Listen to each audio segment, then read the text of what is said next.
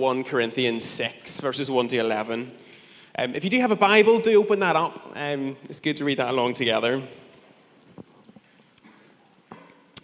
When one of you has a grievance against another, does he dare go to the law before the unrighteous instead of the saints? Or do you not know that the saints will judge the world? And if the world is to be judged by you, are you incompetent to try trivial cases? Do you not know that we are to judge angels? How much more then matters pertaining to this life? So, if you have such cases, why do you lay them before those who have no standing in the church? I say this to your shame. Can it be that there is no one among you wise enough to settle the dispute between the brothers? But brother goes to law against brother, and that before unbelievers? To have lawsuits at all with one another is already a defeat for you. Why not rather suffer wrong? Why not rather be defrauded? But you yourselves wrong and defraud even your own brothers. Or do you know that the unrighteous will not inherit the kingdom of God? Do not be deceived. Neither the sexually immoral, nor adulterers, nor adulterers, nor men who practice homosexuality, nor thieves, nor the greedy, nor drunkards, nor revilers, nor swindlers will inherit the kingdom of God and such were some of you. But you were washed, you were sanctified, you were justified in the name of the Lord Jesus Christ and by the Spirit of our God. Uh, good morning, everyone. My name's Thomas. Oh, I actually got a good morning for a change. My name's Thomas. I'm one of the elders. Um, this is our last Sunday looking, um, spending time in 1 Corinthians this year. Uh, we'll be back, don't worry. Um, Next week, we start season of Advent. Um, and for those of you who aren't familiar, Advent is, uh, Advent is this time when we focus um, on the duality of Jesus coming. We celebrate his incarnation in the first place, um, but we also celebrate and look forward to and anticipate his second coming. It's, one of, it's become, wasn't something that I was particularly aware of before. Um, I was part of Village, but it's been become uh, a, a, my favorite season. And interestingly, the church calendar begins with Advent. Um, and I think there's something important about that. There's something symbolic about that, that our church year, our days, our lives begin with this expectation, begin with anticipation, begin with a longing for the return of Christ. So keep that in your mind um, as we come together next Sunday, and um, you have full permission to say Happy New Year to one another. There's Laura. Welcome back, Laura. Lovely to have you here. Two returning folks from that's lovely. Great. Okay, on to the text. The Corinthian problems just seem to be keep stacking up, don't they? Uh, this chapter considers how believers are to relate to one another when someone has been wronged. And I suppose the biggest question posed here is how does a gospel shaped community handle disputes and grievances between believers? As is often the way, Paul shows us how not to respond. Um, so, just a quick background on the text.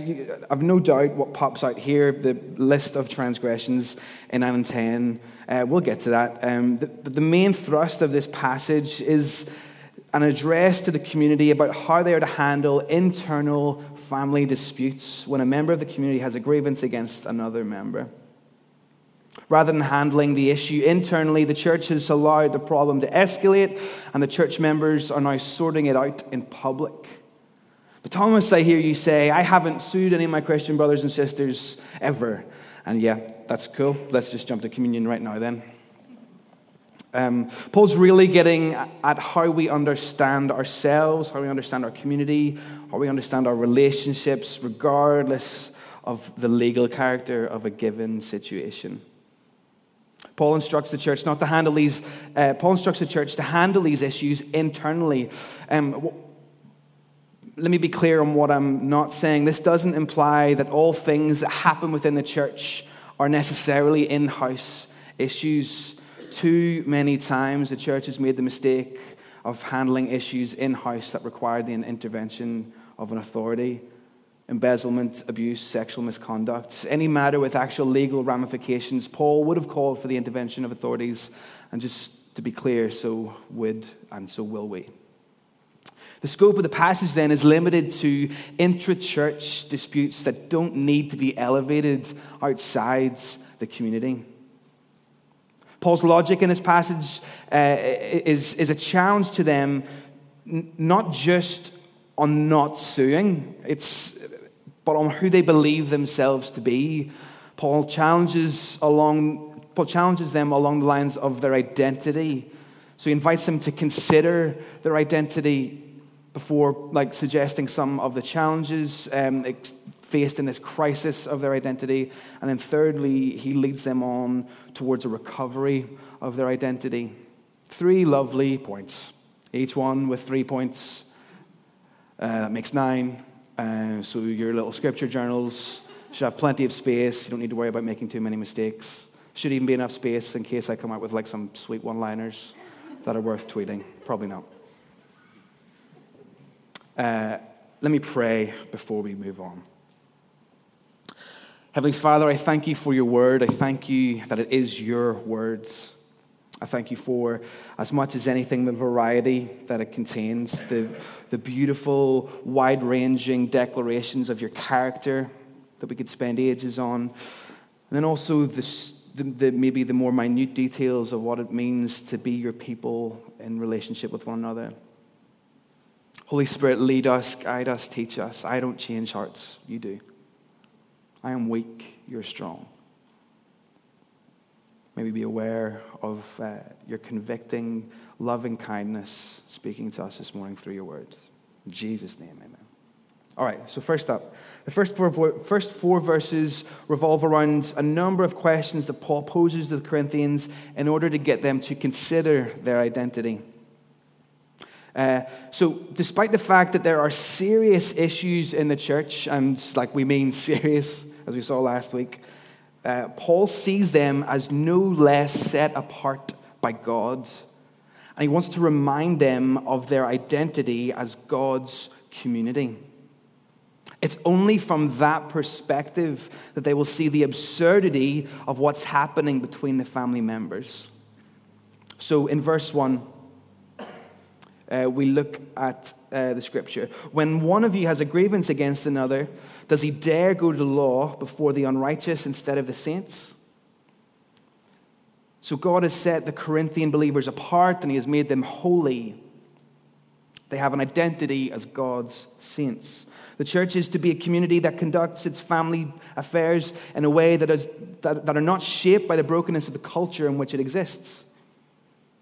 An identity as God's saints means that we are to display an alternative way of doing life.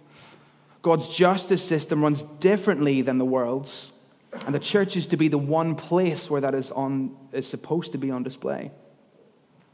Paul wants them to consider what their identity is, who they are in Christ, as they contemplate an intra church issue about handling disputes and grievances. He says, You are saints. Jump back to the start of the book in 1 Corinthians, in the first chapter of this letter, in verse 2. To the church of God that is in Corinth, to those sanctified in Christ Jesus, called to be saints. At the start of the letter, we're called to be saints. From the beginning, reminding us that we are sanctified. Believers are called out as part of the church. That's what the word church means in Greek, ecclesia, to be called out. We have been set apart. We are the holy ones. And again, I hear you saying, but Thomas, I don't like feel called out. I don't feel super holy. I know, but I rarely do too.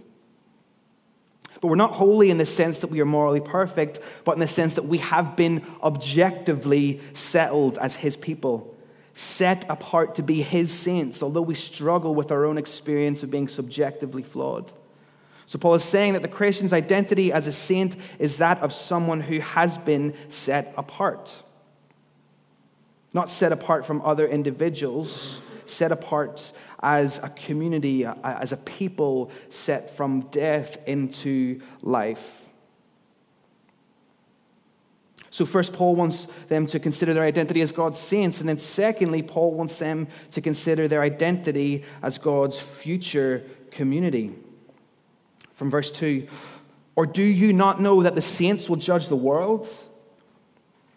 And if the world is to be judged by you, are you incompetent to try trivial cases? Do you not know that we are to judge angels? How much more then matters pertaining to this life? So, Paul gives us this mysterious glimpse into the future, the way of things at the end of time.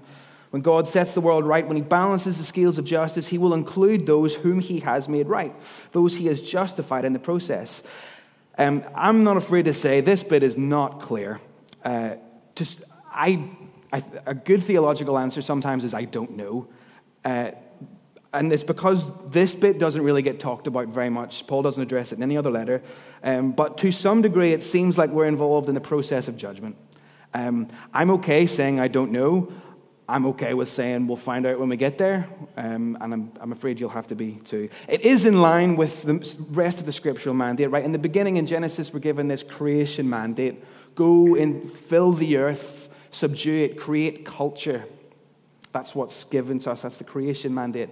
And then we get to the Great Commission, and that changes slightly, but instead of filling the world with culture, we'll fill the world with disciples. Go into all the world, make disciples. And it seems uh, uh, uh, it's going along the right step to see that at some point, maybe we'll be involved in a judgment. I don't know how that works. The point is that justice in the church, how we deal with our issues, should be superior to the system of justice in the world which is 100% what is happening already all the time in church, right? I mean, it's not like we're, no, we're not known for like backstabbing or gossiping or slandering or anything. Unfortunately, the church has had that reputation at times. Uh, and these are all denials of the reality of God's work in our midst. And are, uh, these are all out of accord with the beautiful shalomic future to which he has called us. This word shalom, a beautiful Hebrew word meaning peace and prosperity, a sense of rightness. Christians have shared have a shared identity as God's future community that will be given rights and responsibilities to judge the world. And as, when it says judge, you already know this. It simply means to assess, to evaluate with the scales of justice. It doesn't mean being judgmental. Um, we just covered that a lot in the Sermon on the Mount. You're all good on this. You know this all very well already. So, thirdly, Paul talks about our identity as God's present community.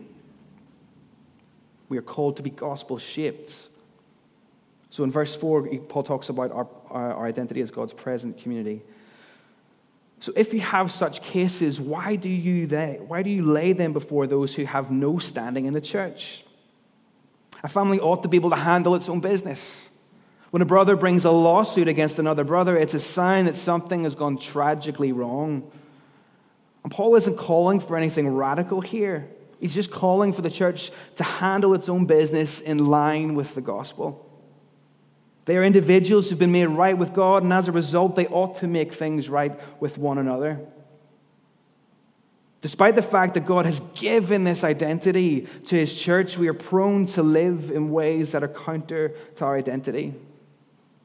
God views us one way, but we choose to reshape our own identities around the things that please us, that comfort us, that excite us. So there's a crisis of identity, a case of gospel amnesia, which lead us to acting like non saints, ants, if you will. You got saints and you got ants. That's what it says in the Bible. In effect. yeah, my, my paraphrasing, absolutely. So, uh, we are presented with a consideration of our identity. From verse 5 to 10, Paul moves on to this idea of this, this looking at a crisis of our identity. I say this to your shame, verse 5. Can it be that there is no one among you wise enough to settle a dispute between the brothers, but brother goes to law against brother, and that before unbelievers? To have lawsuits at all with one another is already a defeat for you. Why not, suffer, why not rather suffer wrong? Why not rather be defrauded? But you yourselves wrong and defraud even your own brothers. Or do you not know that the unrighteous will not inherit the kingdom of God? Do not be deceived, neither the sexually immoral, nor idolaters, nor adulterers, nor men who practice homosexuality, nor thieves, nor the greedy, nor drunkards, nor revilers, nor swindlers will inherit the kingdom of God. So, in terms of the lawsuit Paul's talking about, we have no idea what the grievance is. Uh, we are led to believe, though, that this, that this is not actually a serious matter that we should have ended up in, that should have ended up in court. Paul views the plaintiff's actions, uh, plaintiff being uh, the one who brings the lawsuit. Is that right, Steve? Solid. I watch enough legal drama to know this stuff. Um, so Paul views the plaintiff's actions as wrong um, and defrauding a brother in Christ. Uh, the matter is an internal family dispute. Paul shames the parties by pointing out the fact that they are what? In verse 8 brothers. Right, so when we talk about church as family, that's, a, that's not just this nice little phrase that we've come up with. There's examples the whole way throughout Scripture that God's people are family and we deal with issues like family. So rather than handling a family matter in house, they've taken it to the law court of the city in the center of the marketplace. Essentially, they're saying to the entire city of Corinth that they don't believe that the gospel has enough resources to overcome grievances. And here's the irony. In chapter 5, just that we looked at last week, we encountered a community that was unwilling to deal with the internal issue of incest in their midst. And they avoided judging a prominent member inside their community, even while judging those outside the community. So then in, in chapter 6, the irony is continued. We find that the Corinthians being completely inconsistent with how they handle their issues. Now they're judging a member inside their community, but rather than handling it inside, they're turning the case over to those on the outside. Which I suspect leaves Paul face palming at their stupidity. So there's a crisis of identity. And the first one, an individual identity crisis. The questionable nature of the lawsuit calls the individuals into question. Good turn of phrase, Thomas. Uh, why would the case have ended up in court? The legal system in Corinth wasn't used so much to seek justice as to establish one's status, one's honor, and one's position in society. The courts were often used by the fortunate to tread upon the less than fortunate. The court was a quick way to move up the ranks, to establish one's supremacy over another. The reason that this situation is so shocking is not simply because it's a legal dispute. It's shocking because one brother in Christ is seeking to get one up, is seeking to one up his brother in Christ in the unrighteous world by treading on that brother. So the plaintiff is willing to wrong and defraud his brother in Christ for some gain in the eyes of the world. The one bringing the lawsuit has forgotten his identity in the gospel and is seeking to build his identity along Corinthian culture's lines of honor, of wisdom, and strength, all values that the Corinthians held very dear. He's forgotten the gospel and is working against the grain of the gospel in an attempt to attain what only the gospel can give him. In 1982, uh, Warren Burger, the Chief Justice of the USA at that time, said this.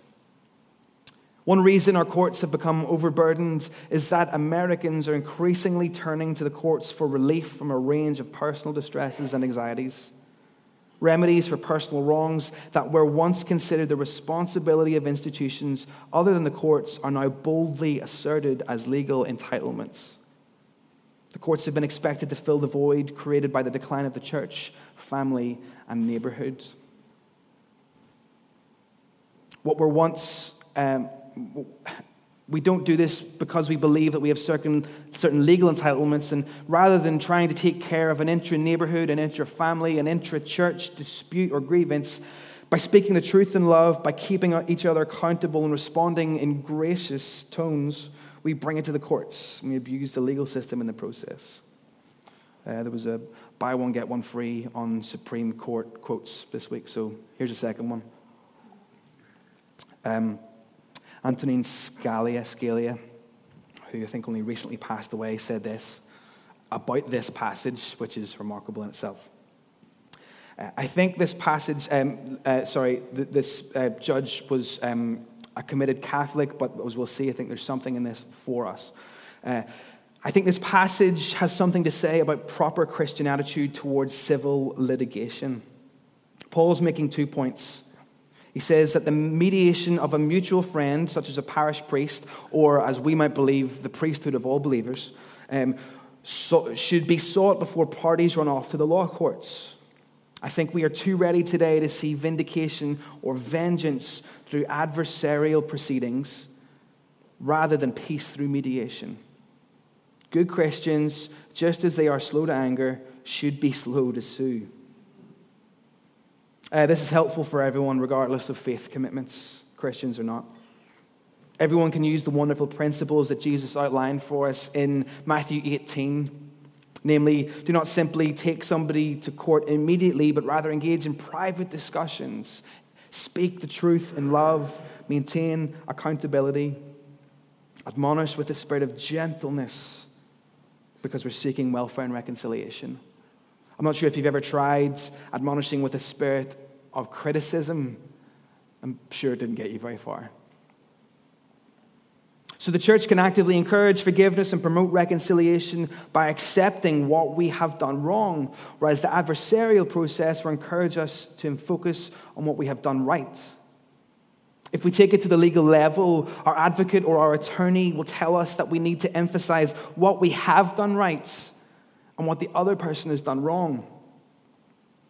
But that then leaves both parties with a distorted view of reality. They begin to think, I've always done right and I've never done wrong. And that person has always done wrong and never done right.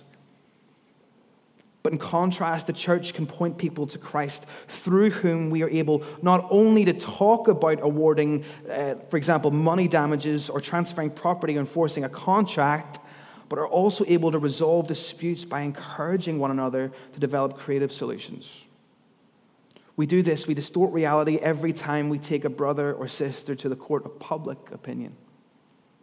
All our divisions are based in selfish attempts to get a leg up, to shore up our identity, our status, to show that we are superior by any means necessary. Secondly, there's a communal identity crisis. The very existence of a lawsuit calls not just those people involved in the lawsuit, but the entire community into question. Paul implies that rather than living like a community of saints, the Corinthian church is living just like the surrounding culture. He makes this clear by issuing them with a stark warning in verses 9 and 10. Note, uh, let's read it here. Uh, or do you not know that the uh, sorry? Or do you not know that the unrighteous will not inherit the kingdom of God? Do not be deceived. Neither the sexually immoral, nor idolaters, nor adulterers, nor men who practice homosexuality, nor thieves, nor the greedy, nor drunkards, nor revilers, nor swindlers will inherit the kingdom of God. Note that these are not simply actions these people commit. Paul is using these as identities. Now, some of these sins pop out to us more than others. It could be said that Christians have ceased to view sins like greed and reviling as serious offenses, but Paul knows nothing of a hierarchy of sin. The things that bother us most in this list are those relating to the way we use our bodies. Stephen Um, uh, whom I have relied on a lot for his approach and his understanding of this text, uh, he, he suggests that this is because Christians generally have what's called a Gnostic approach. Gnostics believed um, that what you know, what you knew, was enough to save you. Almost dis- disregarded the implications of that on the physical body. So, Christians sometimes have this Gnostic approach to spirituality in which the body can be used for whatever is desired. Paul lists sexual immorality, adultery, homosexuality as some examples. Sexual immorality is heterosexual believer that is out of accord with God's good design for sex within the context of marriage between a husband and wife. Adultery is a breaking of the covenant that represents God's design for sex. And lastly, Paul mentions the sin of homosexuality, another divergence from God's design for human sexuality. When you find your identity in any idol, in money and work and relationship and what you consume, even in your own sexuality or your sexual ethic, it leads to personal and communal breakdown. It doesn't just affect you, it affects those around you. So, Paul is calling the Corinthians to live lives in step with the identity they have been given in Christ. And what Paul diagnoses them with is this case of gospel amnesia or gospel forgetfulness. This is the core issue. So ultimately, Corinthians are not conducting themselves as though they're God given, sorry, ultimately, the Corinthians are conducting themselves as though their God given identity is of no importance. They are forgetting the gospel. They're failing to be what they are. They are saints, but they're acting like non saints. They are righteous, but living as though they were unrighteous. And the result is that their community, which is to be a present glimpse of the future community, that God intends for the world, has, this community has nothing to offer. They have no means of displaying the gospel that shapes the community. So, how do you overcome a gospel identity crisis? How do you overcome gospel amnesia? Where do you find the resources to be able to handle family grievances in the context of the church? We get to the third bit. Paul talks about the, discusses a recovery of their identity. And firstly, he points to the beauty of the gospel. When we lapse in our identity, the answer is not to learn a new one. Right? If I tell my kids off, if my kids have done wrong, it's not their job to go and find other parents. Their job is to relearn who they are. Our job is to relearn who we are already. And because our identity isn't ours to form, remember, it's a gift, it has been formed for us. So, in what is our identity grounded? Our identity in Christ allows us to absorb the blows because Christ absorbed them on our behalf. There's two parts to this sort of this idea of recovery of, of identity. And um, the second part of verse 7 why not rather suffer wrong? Why not rather be defrauded? So, this only makes sense if you've got nothing to lose. If suffering wrong is not an ultimate threat to you, if being defrauded is not a loss to you, you've got nothing to lose. Suffering wrong and being defrauded are not ultimate grievances because Christ bore the ultimate grievances in our place. He endured the wrong that we ought to have endured. He was defrauded of what was rightfully his in order to give us what we never deserved. So, if Christ absorbed all our wrongs, if he absorbed all our attacks, if he absorbed all our rejection, then when, the same, when others do the same to us, we can practice gospel memory in place of gospel amnesia. And this gives us the resources to absorb the blows from others. And that's what forgiveness is about. And we use the word practice here very deliberately. You practice that which doesn't come natural to you. So I don't need to practice vegging out and eating copious amounts of junk food on my sofa while watching Netflix. That comes very natural to me. But as a new creation and as being born again, that which we are, uh, we have to practice this new way of life we've been given. And that those practices take a number of forms. You being here now is, a, is one of those practices. Um, regular attendance with a local body of Christ, committing to that body singing praises, listening to the word proclaimed, taking communion, prayer. These are all regular practices.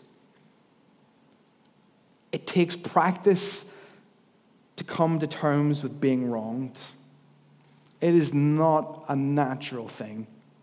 It takes practice to come to terms with being defrauded. It's not easy. But if our Jesus, if our Savior Jesus demonstrated that, then the onus is on us as new creations, as his followers, to take up our cross in that same way. That is what the Christian pursuit of reconciliation is all about. Suffering wrong and being defrauded are not ultimate grievances because Christ bore the ultimate grievances in our place. He has pursued reconciliation and brought the perfect balance of being able to demand justice and hand out grace all at the same time. This changes everything about how we understand justice and reconciliation. Grace and justice are perfectly balanced in the heavenly law court. There's something about grace and justice. We don't know how that works. There's a part of us, we don't want grace to infiltrate our courts, but yet we want grace applied to us when we've done wrong. And we see this balance, this beautiful balance of justice and grace in, in heaven in Jesus. We, we don't simply demand justice and we don't simply hand out grace, but because of the work of Christ, justice and grace meet perfectly. The mystery of the gospel is that God is both perfectly just and perfectly gracious to forgiving sinners. The church ought to be the one place on earth where people can glimpse this beautiful balance at work. So, Paul encourages us to remember the beauty of the gospel. And we also then grasp the resources of the gospel. So we were washed, and the filth of sin has been removed. We are cleansed. We can stop trying to hide our sins and brokenness because it has objectively been dealt with. Christians have the essential fuel for honest reconciliation. We were sanctified. Look at, uh, where is it? Uh, verse 11. But you were washed, you were sanctified, you were justified. We are freed. The grip of sin has been released. We don't have to live under the illusion that, it's, uh, that sin will ultimately win the day. We are free then to pursue joyful obedience by the power of the Spirit. So we are accepted, but not only does He want us to remember, He wants us to grasp the resources of the gospel. Read again, verse 11. And such with some of you that you were washed. Listen to that tense. It's crucial. It's past tense. You were sanctified. You were justified in the name of the Lord Jesus Christ.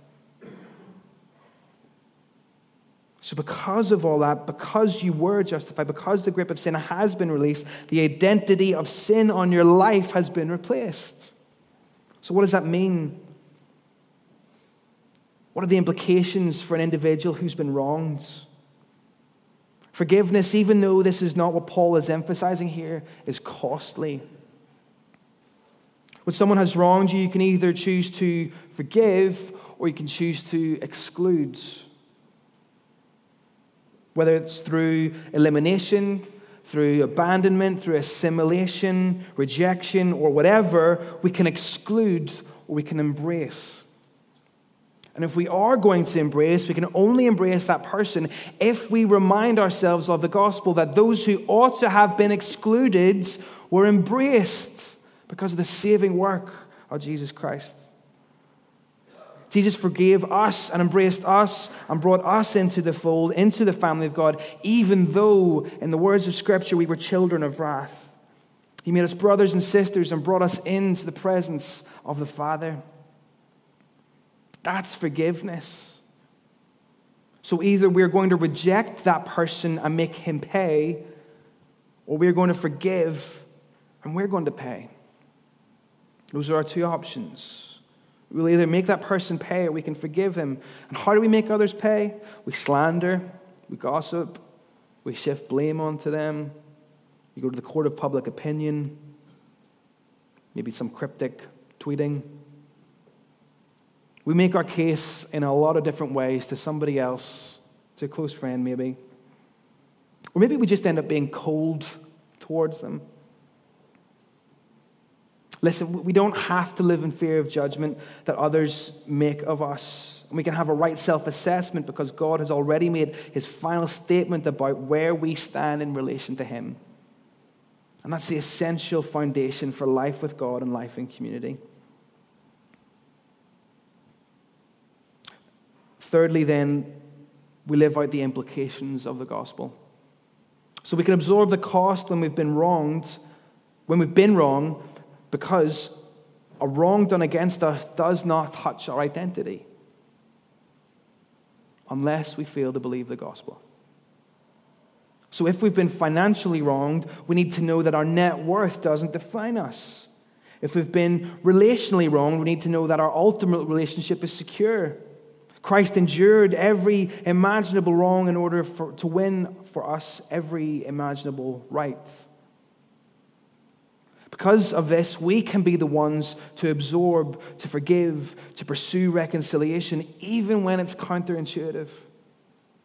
The wrong is that uh, the wrong that we commit against others become things that we freely confess and of which we sorrowfully repent. The extent to which God went in order to save us, the death of his son Jesus, shows us the extent of our sin. So, if we believe the gospel, then our default position will not be one of being in the right. Does that make sense? The gospel, the cross outs everybody. Nobody gets the, nobody gets the privilege of saying, I was right. So instead, we're open to the possibility that we may be wrong that you have been wrong and are probably likely to be wrong again. We will not pursue self protection and dishonorable gain when we live in light of the gospel. Instead, we will admit our weaknesses and our propensity to drop the ball often. The Christian community takes sin seriously, but it handles it graciously. We don't overlook when wrong is done. We're called to be a community that reflects God's good, shalomic intentions for the world. This means that we, we, we don't pass over wrongdoing in our midst. But it also means we don't crush people for the wrong that they've done. The church is a court like no other. Justice is served when grace is extended. Repentant perpetrators are forgiven, radically broken individuals are restored. We fight gospel forgetfulness and identity crisis by pressing one another into the gospel, into who we are in Jesus. In every aspect of the life of our church, as we confront ourselves with the realities of who we are in Christ. When we consider the identity that we have in Christ, even the most dramatic identity crisis cannot cause us to forget who we are. The Christian life is a process of remembering our true identity and striving to live in line with it by the way of the resources provided in the gospel. We're prone to wander, we're quick to forget. Have we been cold to some friends? Are there certain people in our hearts that we don't want to forgive? If so, that means there's a bit of gospel amnesia setting in, and we're not embracing those others, but are excluding them or eliminating them. Like we're by eliminating it, like we're saying that they are not pos- it's not possible for them to receive grace. I won't administer it. The Apostle Paul is appealing to us to remember. There needs to be gospel memory if there are to be living implications of the gospel working in our lives, if the default position is forgiveness rather than rejection, we need to remember the gospel and what Jesus has done for us. So there's a bunch of application questions we could consider here. Is, is there someone with whom we have a grievance, a dispute, an issue? We need to know that forgiveness is felt before it is practiced. In other words, we must know it in our hearts. The human heart needs to have a propensity and an inclination because of the embrace of God the Father who loved us through his Son, loved the sinner through his Son.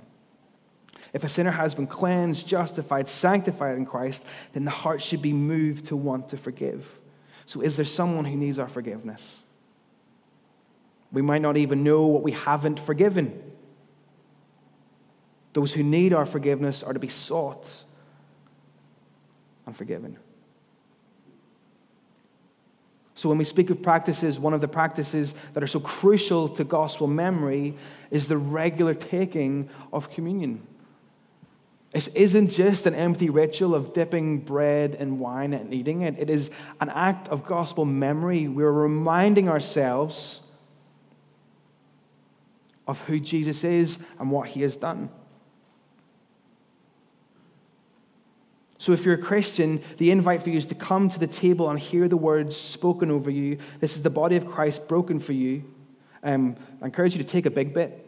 Um, there's a lot of it to go around. Rip it off, dip it in the blood of Christ, listen to the words spoken over you. This is the blood of Christ poured out for you in an act of gracious love and kindness that changed everything.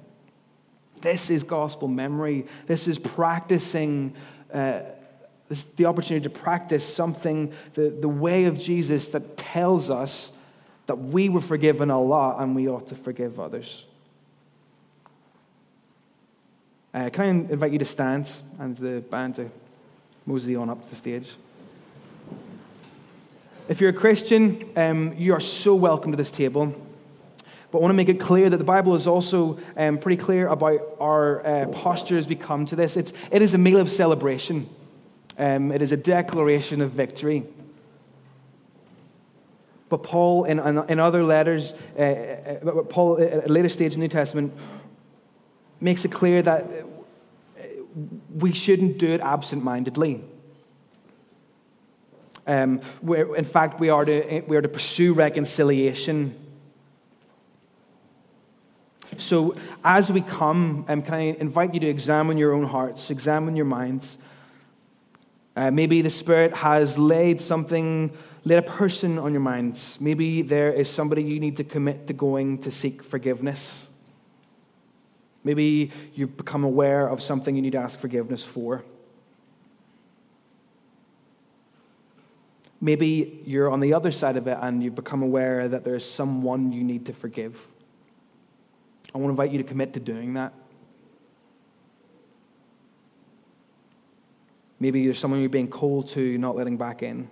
So, um, as we come to the table, as we enjoy the, the celebration of victory, um, make a note on your journals, make a note on your phone. There's no judgment. If you see someone make a note on their phone, that's okay, that's good. Um, commit to forgiving, commit to being forgiven and asking for it. Um, these are the, like, it's funny dealing with an issue like this. On the face of it, don't sue your brothers and sisters in Christ. Um, you push a little deeper, it's pushing into the very heart of what it means to do life together. That's why this is entitled the way it is. These are the nuts and bolts of what it means to live as the body of Christ. May our hearts be warmed by what Jesus has done for us. Let me pray. Uh, Heavenly Father, I thank you again for your words. Thank you for the extent of forgiveness that you have shown us, uh, that all of our sin has been paid for uh, and that you didn't just leave us there without sin, you actually brought us into fullness of life. Uh, Father, may we grasp again the full extent of that, the weight of that, the beauty of your sacrifice. And in response, might we be a people who are quick to forgive and quick to seek forgiveness. May we be a people of, of radical grace of generosity and spirit, of no judgmentalism, all by the power of your Spirit for your glory and our joy. In Jesus' name, amen.